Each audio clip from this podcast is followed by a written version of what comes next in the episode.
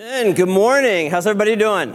Good. Awesome. My name's John. I am one of the pastors here at New Hope. I grew up in a white world. I was born in Charlottesville, Virginia, lived 10 years in Greensboro, North Carolina, and then back up to the very tip of Virginia. I grew up in a world where the majority of the people in my neighborhoods were white. The majority of people in my schools were white. The majority of people in my churches were white. The majority of people on my TV screens were white.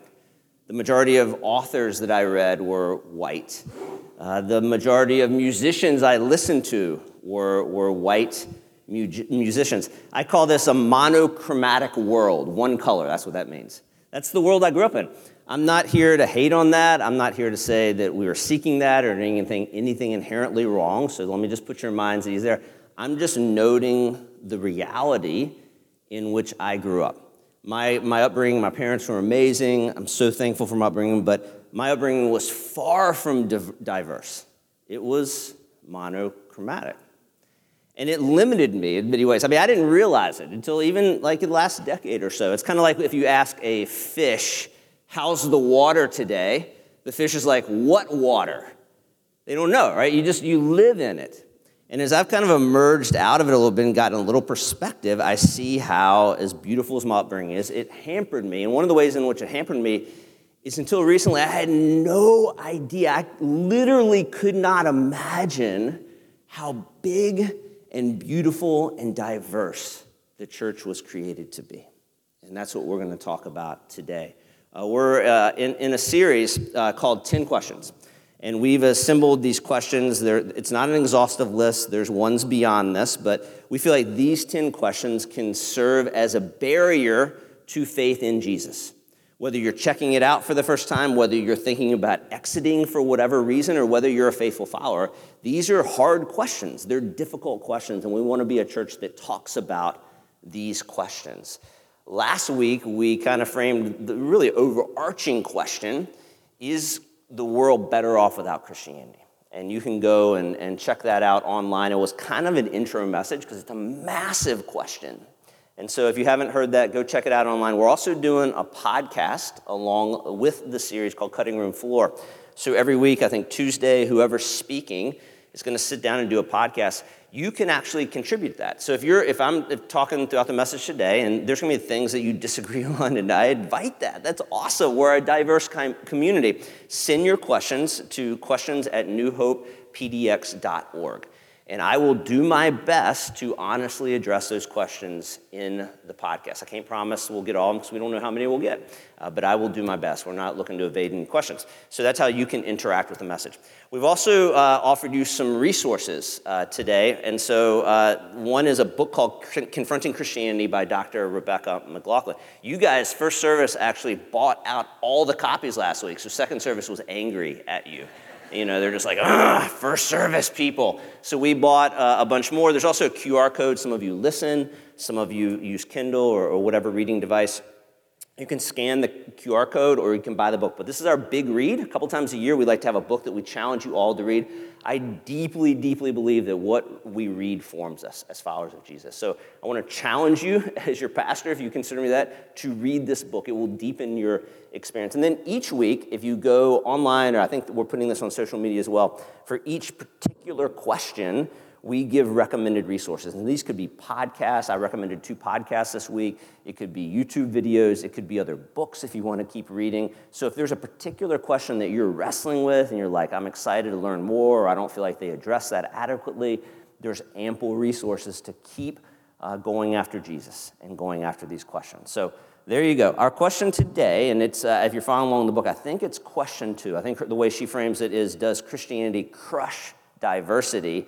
I thought that was like a little harsh. So I said, does Christianity oppose diversity? That's the question we're going after today. I would say, well, let me just read how she frames why we're talking about this. This is how she frames it. For many, the idea that Christianity is a white Western religion intrinsically tied to cultural imperialism stands as a major ethical barrier to considering Christ. We celebrate diversity and lament the ways religion has been used by Westerners to destroy indigenous culture. So she's framing it up this way. I would say it's simply this. the barrier for some people, and this may not be for you, but for many people, trust me on this, and I think you probably know these people, they can't approach Jesus or Christianity because they think Christianity is a white man's religion. That's the idea. That's the barrier we're going at today. We'll deal with the man part later in the series. So ladies and others that wrestle that, just like put a pin in that, right? We'll come back to that. We're dealing with the white part of it today. Here's another way of approaching it. Claude, I don't know how to pronounce this man's last name. He's a writer, author, A-T-C-H-O, Acho. He believes there's three primary reasons why this barrier exists. And you can agree or disagree, but I thought these were helpful for me. He said, one, the history of oppression. Chattel slavery, going back to Jim Crow era. Not all, and many Christians rose up and said no, but some Christians did use the Bible to go along with those things. And I think it's evil and heinous, and we'll talk later in the series about the slavery question. But that's one reason. Two, he this is his terms, he thinks Jesus has been whitewashed. And he means this. He means that Jesus is a Middle Eastern man. I think we all know that. He didn't have white skin. And a lot of times, remember what I brought up? If you were here for Easter, I brought up all my Jesus figurines. So some of you remember that? They're all just really white. It looks like surfer California Jesus with blue eyes and blonde hair. It's not Jesus. It's just not. We just know that factually. So the fact that we've done that to Jesus is a barrier to people. And then finally, this is the way he says it. He says there's lingering apathy towards racial justice in the church. Now, I don't want to get into CRT and all these deep things. We can talk in the podcast if you want to send questions about that. He's just saying there's this general, from the outside looking in, of people who are having this very real conversation about race in our country that followers of Jesus and churches are like, I don't want to do that. I don't want to have that. So he said the combination, maybe one of these things, maybe all of them together, leads people to think, is Christianity only for white people? Or another way to frame it, if I care deeply about diversity, can I still follow Jesus? And that's what we're going after today. How's everybody feeling? Everybody's like all tense. We're talking about race in church. Oh, some people are excited. All right. Thank you. Keep clapping. So we're going to read our scripture passage today. We'll be in a lot of scripture. So bring your Bibles. Everybody has a phone probably in their pocket. You got a computer in your pocket. So there's tons of free Bible apps. We'll be rolling through Scripture today and bouncing around, so it's just good for us as followers to acclimate ourselves to the Scriptures, and maybe one will grab you and you'll want to go back to it later. So get ready. I'm just preparing you. But our public reading today is Revelation 5, 6 through 10. Portia is going to come and read it, and we do this every week. Let me just explain this. At the end, she says, "This is the word of the Lord," and then you say... So some of you are like, why are we doing this? Well, followers of Jesus all over the world, if you travel, they do this all over the world. And here's why it's important to me. Because God's word is a gift, and God's word's not my word or any of the other teachers. It's not your word. It's a gift. It's from God. And so when it's read in our presence, it has a power in and of ourselves. And so some of you are like, I can't remember what to say. I kind of freeze up when the moment comes. Think this way. Maybe this will help. When somebody gives you a gift, you say, thank you. So whenever somebody's like giving you the gift of Scripture, just say, what's that? Well, thanks be to God. Thanks be to God. All right, does that make sense? Let me pray for us. God, thank you for the power of your word, for the power of your people gathered together. Thank you that we're a church. We're just going to have awkward, hard conversations. We're going to do it with kindness and grace, realizing everybody sees things differently, but we all are held together by King Jesus. And that's the most important thing about us. So it's safe. It's safe. And so, God, help us, lead us, and guide us. Help your word come alive and inflame within your hearts. And I pray your Holy Spirit would go wild in this room this morning, just shaping us and morphing us more into the image of your Son, Jesus, for your glory and for the sake of the world. And all God's people said?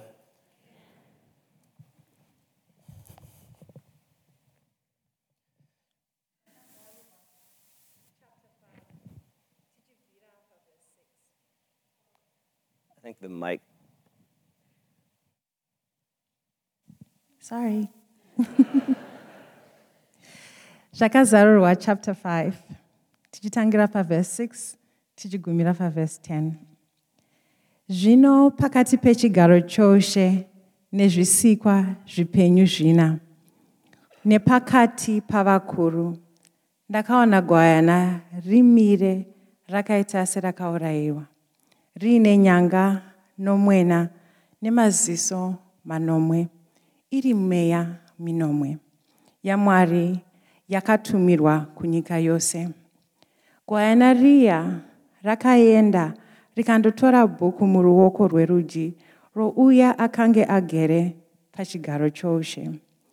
Zvino kuzoti gwaya riya ratora bhuku riya zvisikwa zvipenyu zvina navakuru vana makumi maviri nevana vakawira pamberi pegwayana, mumwe nemumwe aine gitare nendiro dzendarama dzakagaza dzizere rusenzi iri minamato yevanoera. Vakaimba rwiyo rutsva vachiti, ndimi makafanira kuti mutore bhuku nokukwatura zvisimbiso zvaro, nokuti makabayiwa. Makatengera Mwari vanhu neropa renyu, vanhu vemarudzi ose nevendimi dzose, vanhu vemadzinza ose nevenyika dzose.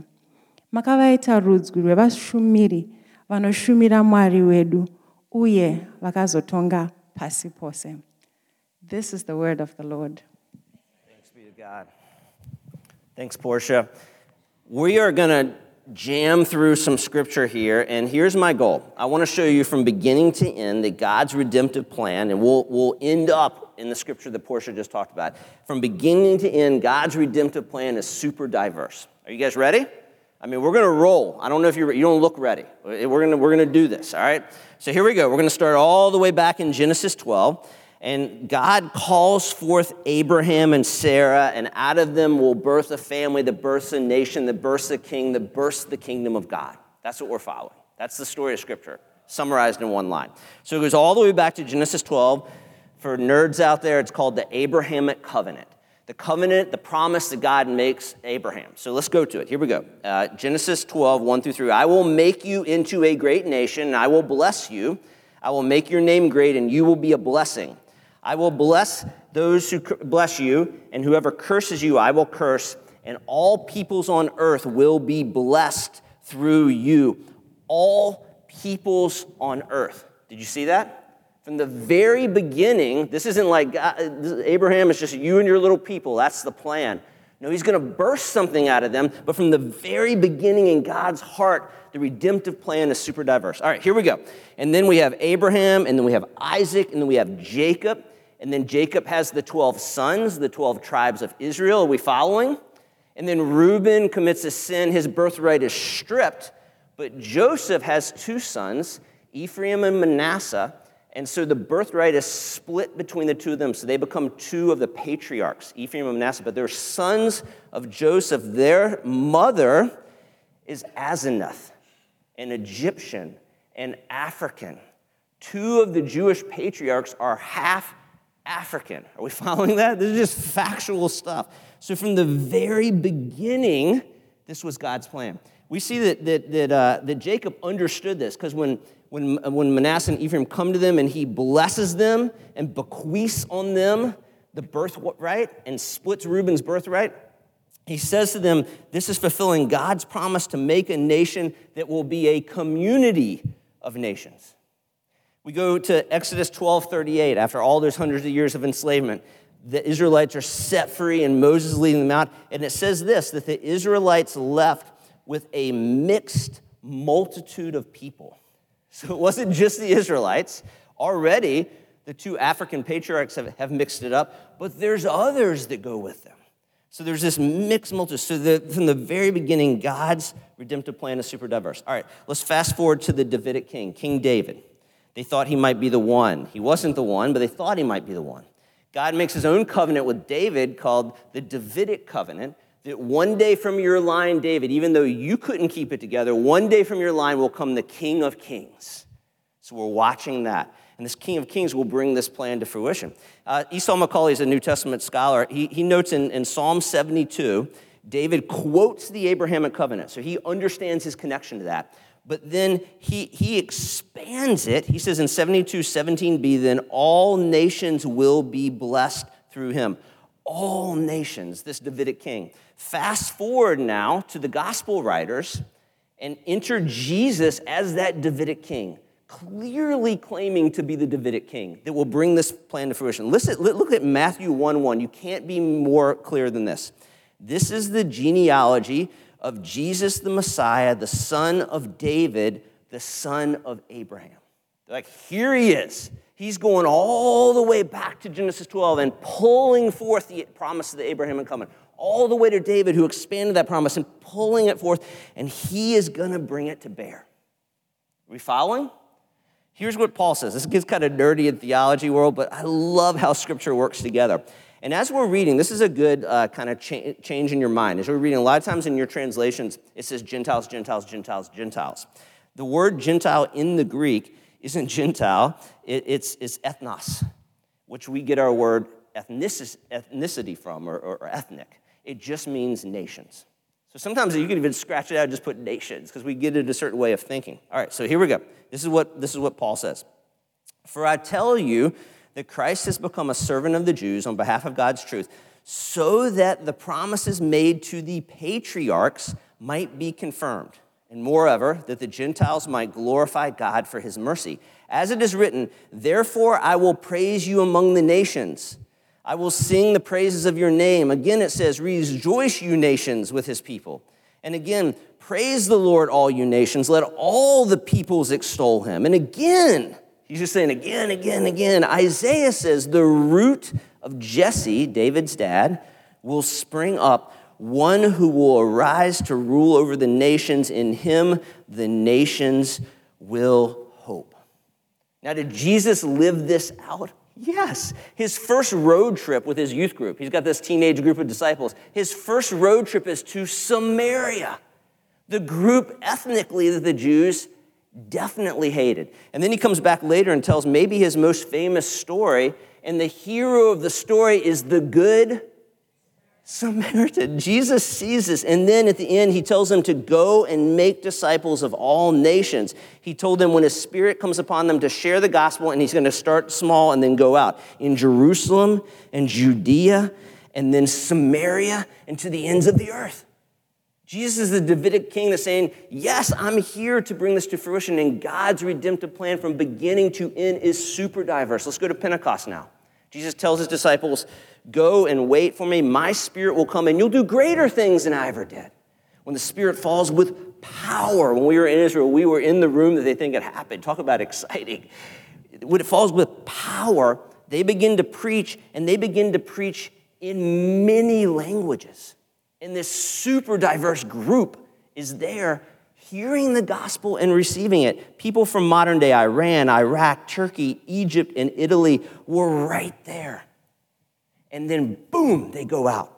Paul writes to the church at Colossae, there is no longer any Jew or Gentile, circumcised or uncircumcised, barbarian, Scythian, slave, or free, but Christ is all and in all. He writes to the church at Ephesus, in Jesus, the dividing wall that separated the Jews from the other nations has been torn down forever. Amen? We also know in early Christianity, there were three major centers of Christianity. There was Rome, which we probably, most of us knew that, Antioch, and then Alexandria. Where do you think Alexandria is? Africa. It was actually the cultural center of Africa. So we have this misnomer that people of color entered the story way later on. I'm trying to show you this is not the case, not only biblically, but practically. So here's a couple more examples of that. At Pentecost, we're told there was people from Egypt and Libya there. Of course, they went back with the message. The man who carried Jesus' cross was Simon of Cyrene. Cyrene is in Libya, right near modern-day Libya. We think that he became a follower of Jesus because Mark references his sons, Rufus, that's an unfortunate name, and Alexander. And when gospel writers reference names, that means they're in the community of Jesus followers. He's like, go talk to Rufus and Alexander if you don't believe about Simon of Cyrene. So were they there that day? Did he share the gospel with them? Did he go back to Libya and share the gospel? Maybe all of that. But right there, the man carrying Jesus across was an African man. We know that Ethiopia was widely evangelized by the 4th century, the Sudan by the 6th century. Then go to Acts 8. You can follow along here. Just look at these. Go back to these passages. Philip encounters an Ethiopian eunuch who oversaw the treasury of Queen Cadence from Ethiopia. You can't get any higher than that. He is riding along, and he's reading Isaiah 53, which was a key prophetic text of the early Christians. So then you're thinking, has the gospel already reached them by this time? And they're already reading it and wrestling? I don't know. I think it's likely. He asks Philip to explain. Philip explains about the Davidic king and Jesus and his death and resurrection. The man is dunked and baptized right there, filled with the Holy Spirit, and heads back at the highest echelons of Ethiopian government. We know Ethiopia became one of the first fully, like almost fully Christian nations. They considered themselves a Christian nation half a century before Rome did. So this idea that it was everything was added late to the story is simply not true. Our brothers and sisters of color were right there at the very, very beginning. We look at the early church fathers, Tertullian, who's ironically called the father of Western theology, even though he's from Africa. He's from Tunisia. Origen's from Alexandria. Our most famous theologian maybe in the entire history of the church is Augustine of Hippo, which is in North Africa. Late scholar historian Thomas Oden says it this way. If we cut Africa out of the Bible and Christian memory, you have misplaced many of the pivotal scenes of salvation history. It is the story of the children of Abraham in Africa, Joseph in Africa, Moses in Africa, Mary, Joseph, and Jesus in Africa. And shortly after, Mark and, I don't know how to pronounce those names, and Augustine in Africa. All these lives coincide in this continent of Africa. The idea we can look at biblically, the biblical story from the very beginning says that we're meant to be diverse. That was God's plan all the way up to the end, and we see in actuality it came into existence. All right, let's go to the passage that Portia read. All the way at the end, Revelation, we'll do a series on Revelation sometime, just calm down, all right? It's exciting, but we're not gonna get all into the details here. Just stay centered on what it's a throne room scene, and that's often John. The veil is pulled back. That's how Revelation is happening. He's seeing it's an apocalypse, the unveiling. That's what that word means. It's pulled back, and he can see not only in the future, but right then what's happening. And this is happening right now. So he sees this throne room scene, and there's the Lamb of God, Jesus, the only one who can open the scrolls, the only one who can bring this redemptive plan of diversity to fruition. He emerges and he comes forth, and the four living creatures and the 24 elders, I don't even know who those people are, but they're singing and they're praising, they're bowing down. And they say this, because you were slain, and with your blood you purchased for God persons from every tribe and language and people and nation, and you've made them to be a kingdom and priests to serve our God, and they will reign on the earth. This line, if you're a highlighter in your Bible or you want to highlight this line, people from every tribe, language, people, and nation. That is repeated, that exact line, they move some of the words around, 7 times in the book of Revelation. My professor says that line is the line that is used for the salvation history of God's people more than any other line. That line right there. Again, the diversity is not a surprise. It's been there the whole time. If you still don't believe me, here's my last burst from the scriptures. Like if you're like, I'm still not there. Like I'm just giving you a smidgen of the scriptures. All right, so they're going to come up. I'm going to read through them quickly. You can always go to my notes. I think the manuscripts of the notes are provided if you want to go to some of these scriptures. But here's a brief survey of this idea being embedded throughout scripture. That all the peoples of the earth would know. You see all the places that's mentioned. All nations, ends of the earth, 22 times in the Psalms. All nations will stream to the Lord's temple, Isaiah. I will make you a light for the nations. My salvation will reach the ends of the earth. All nations will come to the Lord. I will take you out of all nations. All nations will bear my name. Nations from every shore will worship God. All nations will fill God's house. Many nations will become my people. These are different prophets. God's name will be great among the nations. Then Luke, good news that will cause great joy for some people. No, all people. My house will be a house of prayer for all nations. God accepts people from every nation who fear him. The light for the Gentiles, the salvation to the ends of the earth. The kingdom of the world has become the kingdom of the Messiah. And then finally, back to Revelation, one of the final glimpses we get of what's coming, of what we're living into. The nations will walk by its light, and the kings of the earth will bring their splendor into it. And no day will its gates ever be shut, for there will be no night there. The glory and honor of the nations will be brought into it. The first century readers, all of their gods, plural, were focused on one people group or one ethnic group, all of them. This would have blown their mind. They didn't understand it. They're like, what, a God for all people? And that's God's plan from the very beginning, not a monochromatic world. but a beautiful, colorful word. My wife and I, as many of you know, were at Israel, and I'll be sharing tons of stories. I mean, we're still unpacking it, and people are like, how was it? And such a difficult question to answer because there's so much that went into that trip and things that we're still unpacking. But somebody asked my wife that recently, and I'll quote her because I thought she gave a great answer, and she and I had talked about this a little bit. But there was many times that we're in Galilee, or particularly in the city of Jerusalem, and looking around the great diversity, and here we are, you know, two white people from Portland over there, and we're at the temple, and we're looking around, and there's a deep sense of fulfillment. There's a deep sense of, like, we're coming back to the place that it began. And we're one of many people groups that are doing this. And my wife, somebody said, how was it? And she pondered, and she said, being in Jerusalem felt like coming home again. I thought that was really beautiful. Like, yes, we've been, this plan from the very beginning, we're beginning to taste it. We're beginning to see it. All right, how are we doing? Everybody good? All right, that's the Bible part. Now let's unpack it a little bit. Is Christianity opposed to diversity? Are you kidding me? How it's meant to be? No, did you just see what we talked about? Absolutely no. Heck no. This is the way I would say it. Through Jesus, God has birthed the most diverse family on the face of the earth. Through Jesus, that's really important, God has birthed the most diverse family on the entire face of the earth. This is the way Rebecca says it in her book. I love it. She kind of brings it all together. And I would say, you know, Christianity, if you're like, is it opposed to diversity?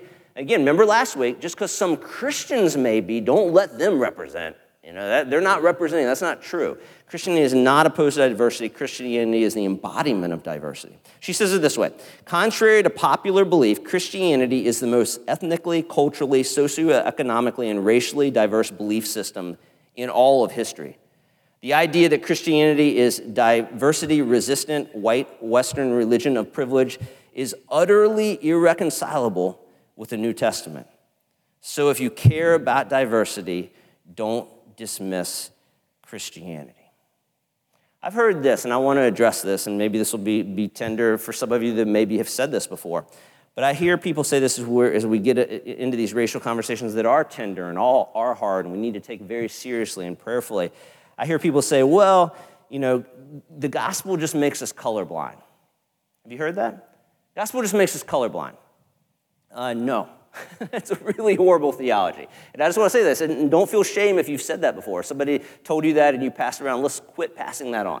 That's not what I'm saying.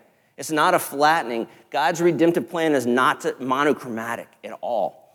I'm actually colorblind, and it's a disability. You know, it's not, I don't think it's like a hardcore disability, but it is a disability. It's not ideal. I'm red-green colorblind. Any other red-green colorblind people that want to admit it? I think we have a thing that's going to come up here.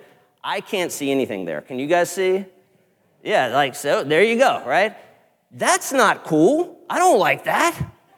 Like one day they have these new glasses. I've seen these videos that you can put them on now and you can see color. I've never seen those colors in my life, in all of my life. And I've seen people fall to their knees weeping because what they're seeing they've never seen before. I think I'm just going to wait to heaven. But I don't know, if somebody has his glasses, I'll give it a go. It's not a cool thing, like, right? That's not God's plan. God's plan is to take all of us, black, brown, yellow, red, whatever color, white, and say, you're beautiful. You're beautiful. And we're bringing you all together in Jesus, and you be fully you. I don't know if this illustration will help, but I found this TV. We got like a 6-year-old TV, which I think is like dinosaur age. We need to upgrade. Amen? You guys tell my wife that? It's the new Samsung TV. The QLED uses quantum dot technology to display 1 billion colors. 1 billion colors. That's cool. It costs $1,500, but that's really cool. Who would want to go back to this thing? We got another TV. Who wants that, right? And so when I see people in the church being like, yeah, I'll go for that, I'm like, what? That's not the gospel. That's not the gospel. And we need to begin to embrace our beautiful diversity that every shape and size and Enneagram number and personality type, and there's Catholic and Orthodox and Protestant and Evangelical and Pentecostal and Charismatics, and we're a mishmash and we're all thrown in there. Red, yellow, black, and white, all are precious in his sight. Jesus loves all the children of the world. That's the gospel. some encouragement for you. And this has been a learning I've been on because of my monochromatic white world upbringing, that I've been blinded to this. And it's such a beautiful story we have to tell more, so I want to touch on it. This plan, God's plan, is being fulfilled in our lifetime, in our midst. And a lot of times we don't see it. South Korea now sends the second most missionaries around the world. The Iranian church is one of the fastest growing churches in the world. In 1979, there were only 500 followers of Jesus. Now there's hundreds of thousands. The Chinese church, you want to hear about that? Maybe you've heard some about that. The gospel didn't even really arrive in China until the 8th century. Not that there weren't followers of Jesus. We don't know of them. There wasn't many. 8th century. Now the Christian population in China, you ready for this? 68 million people. By the year 2050, China will have more Christians than the U.S. and will be majority Christian nation. I mean, that's unbelievable. Christianity, even though we don't feel this in the West, continues to grow. It's been argued Christianity is growing more rapidly now than ever at any point in the history of the world. It's just growing more down south. The number one place in the world with the majority of Christians is Africa, and then Latin America second. We don't even rank in those top areas. I mentioned this last weekend, I think the second service, so maybe you didn't hear it, but Africa has 37,825 new Christ followers every day for the last 20 years. Latin America has 16,988 every day for the last 20 years. If you put all the data together, the average Christ follower in the world is a woman who doesn't speak English, who is around 30 years of age, who is lower middle class, and lives in a city. That's the average follower of Jesus today. And that doesn't mean that she's better than anybody else. I'm just trying to get the diversity thing. In America, the number one most Christianized demographic is black women. We're this beautiful conglomeration of diversity. I think in our own story, and those of you who you know came from the Mount Sky, who are now fully part of our church, I think you know some of the story, but New Hopers, you definitely know this story. I think the largest church right now in Portland is the church we sold our building to, Our Lady Levang, right up the road. This is in Portland, right up the road. They do all of their masses. They used to do 12 masses. They have to do less now because they got a big building. That's beautiful. Just stand there sometime and watch the traffic. Maybe you've seen it. 5,000 Vietnamese followers of Jesus gathering to worship every day. In Vietnamese, like 5 miles from here, people. Right? This is so beautiful. Stephen Carter's a Yale law professor. I don't know where he is in his faith, but he's a public intellectual, and he's quoted all the time. He says it's easy to attack Christianity as a white man's religion. But he said the opponents get stymied increasingly when they look at the data and see the unparalleled diversity of the way of Jesus, that they're literally speechless. And this is his quote. He says, he's talking to people who are mocking Christianity. He says, when you're mocking Christians, you're not mocking who you think you are. You're mocking literally the most diverse family on the face of the earth. I hope this encourages you.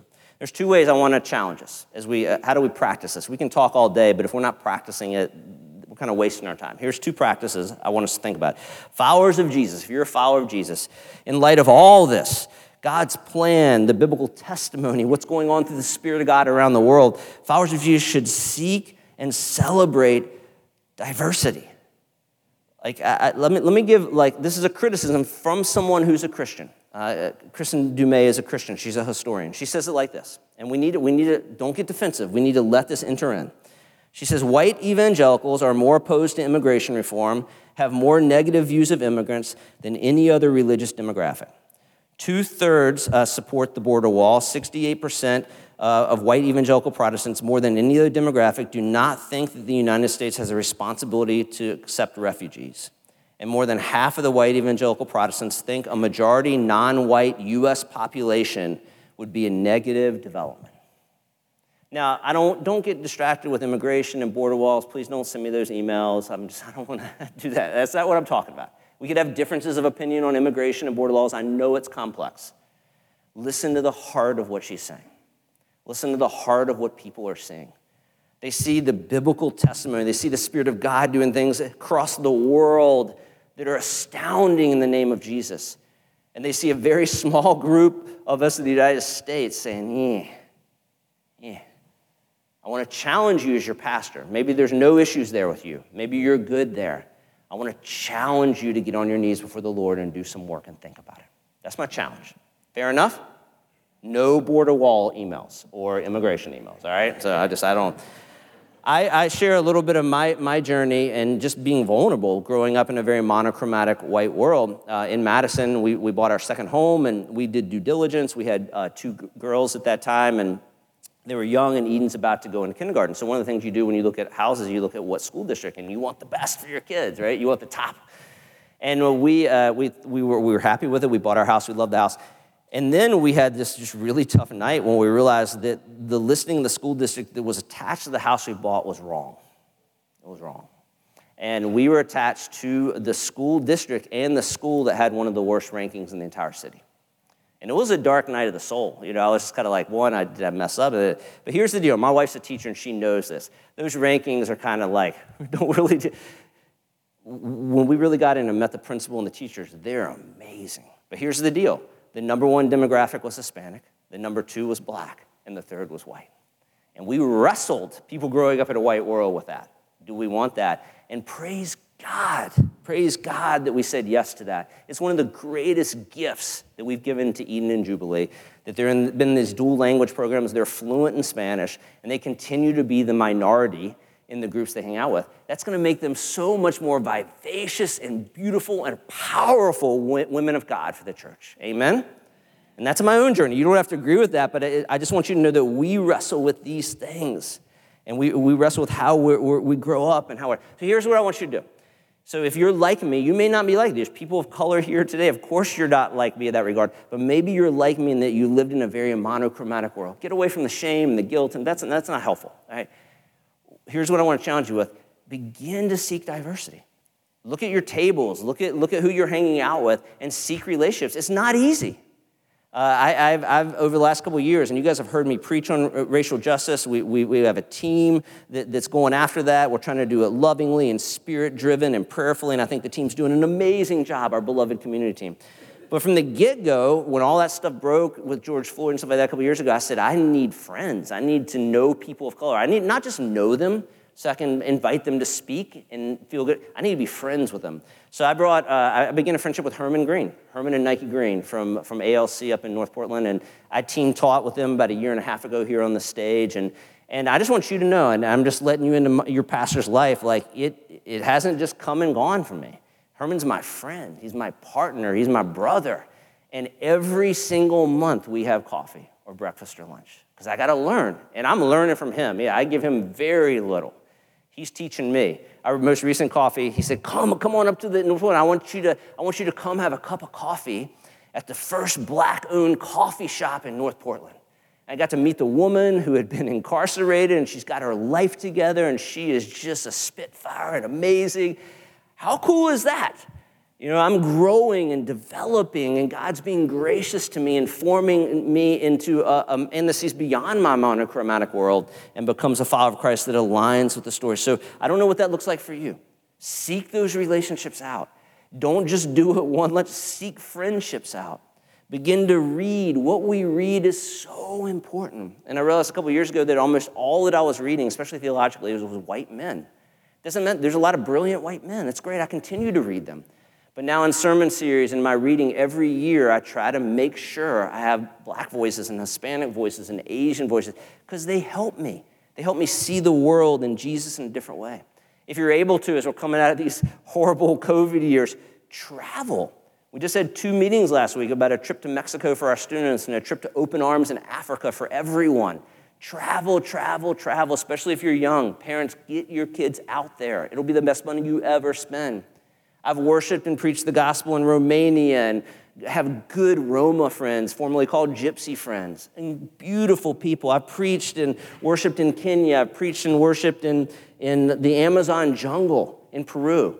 I did a funeral in the Amazon jungle in Peru. Are you kidding me?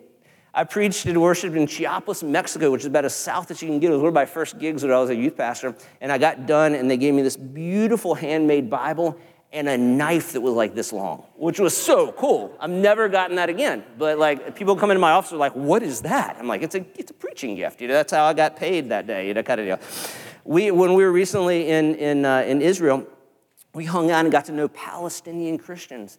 There's tens of thousands of them faithfully following the Lord and have been for hundreds of years. That complicates the issue a little bit. What a beautiful, beautiful thing. The New Testament is one of the most emphatically anti-racist texts ever written, and the way of Jesus is emphatically so. And we need, as followers of Jesus, to press into that and do our own work. I want to quote Martin Luther King Jr., who was a pastor, deeply profound theologian, brilliant man. He says this, I think it is one of the tragedies of our nation, one of the most shameful tragedies, that at 11 o'clock on Sunday morning is one of our most segregated hours. Any church that stands against integration and has a segregated body is standing against the spirit and the teachings of Jesus Christ. Can I get an amen? Amen. Finally, we need to pray. How do we switch our heart? How do we fire our imagination so we see differently? We pray. And I want to challenge you to begin to pray for your brothers and sisters around the world. You might say, John, where do I begin? Great question. You begin with this resource called Operation World. I remember as a young kid, I used to get the book every year. They would update it, and I'd pray through it with my family. I wanted to be a missionary at like age 8, so I've like prayed through this book, and now they have a website, and now they have a super cool app. It's about as easy as can be, and every day they highlight a country, and they show it where the country is in the world, which most Americans need a lot of geography help, so there's that, right? So you get to learn where it's at, and they give an update on the church and what's going on there, and then specific ways you can pray for that country. I promise you, if you begin to pray and pray with your family, your imagination will be fired. So we're going to actually do that here this morning just for like 2 minutes. We're going to pray together in the room. And I was like, what country do we choose? And I chose Iraq. And I think it's a country that has woven into the journey of our country for many years, and maybe it's faded from memory. But I wanted to give you kind of the update from Operation World and give space in the room to pray. Are we good with that? All right, in Iraq's in Asia, 41 million people, 38% under the age of 15, 95% Muslim, 1.6% Christian. 60% of the country has not been reached with the gospel.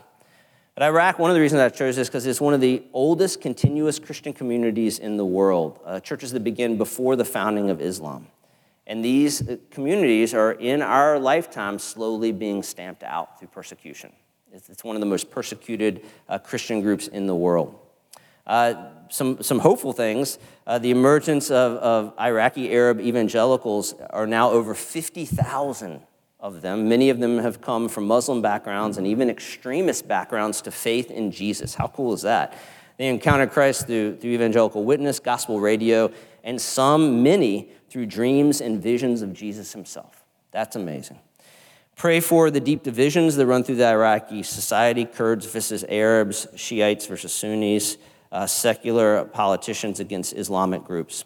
And pray for these Christian minority pastors that literally are giving their lives to lead the church. I'm going to go home and watch basketball today. That's what I'm going to do, and take a nap. They're literally risking their lives for the sake of the gospel. And here's another cool story. When these pastors go down, and many of them are male, they're seeing their wives step up and take over the churches. Think of those women as we pray this morning. So tons of ways we can pray. I'm going to let the Spirit of God lead us. And because I think we need to do more silence in church, we're just going to be quiet. There's going to be no background music here. I'm just going to give you like 1 to 2 minutes just to pray however you're led for Iraq, and then I'll close this. All right? Let's do it.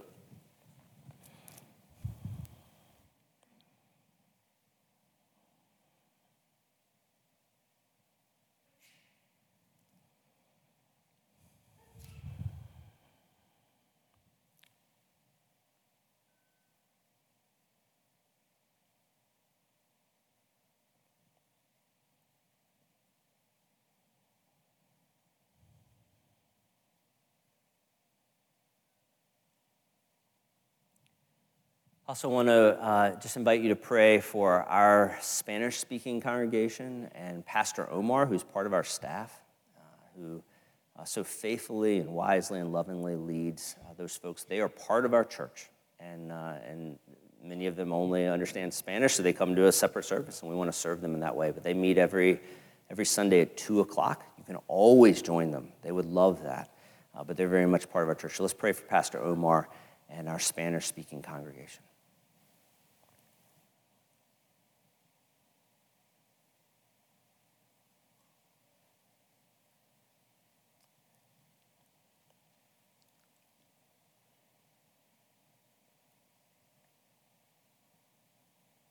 Amen. As we come to the table, I want to make this point, and it's the last point, but maybe it's the most important. Becoming unified in our diversity, as the plan is in Scripture and is happening in front of our eyes, is only possible through King Jesus. People who don't follow Jesus, with all due respect, good luck finding anything that can bring us together anymore. Jesus is our Savior and our Lord and our King and our very identity. So even though we are diverse in this room on what we believe and how much money we make and where we come from and the color of our skin, we come together to the table every week to illustrate where we're held together, a bond that will never be broken. Going back to Revelation 5, the passage continues. Then I looked and heard the voice of many angels, numbering thousands upon thousands and 10,000 times 10,000. They encircled the throne and the living creatures and the elders. In a loud voice, they were saying, "Worthy is the Lamb who was slain to receive power and wealth and wisdom and strength and honor and glory and praise." And then I heard every creature in heaven and on earth and under the earth and in the sea and all that is in them saying, "To him who sits on the throne and to the Lamb be praise and honor and glory and power forever and ever." And the living creatures said, "Amen." And the elders fell down and worshiped. And as we come to the table today, I want us to spur our imaginations to that day, one day where we will, without a shadow of a doubt, gather with our brothers and sisters from every tribe and language and nation and people all over the world at the wedding feast of the Lamb. What a day that will be. And we live into that right now. Let this table also be a catalyst that we can begin to live like that. The Scriptures tell us on the night that Jesus was betrayed, he took the bread, and after he had given thanks, he broke it. He said, "This is my body, which is given for you. Do this in remembrance of me." The same way he took the cup, and he said, "This cup is the sign of the new covenant, which is given in my blood. Do this as often as you drink it in remembrance of me." You may go ahead and take the elements. And as you take and ponder and pray, a video is going to come up, which will have followers of Jesus from all over the world in their languages, singing Amazing Grace, and then we might get a chance to join them.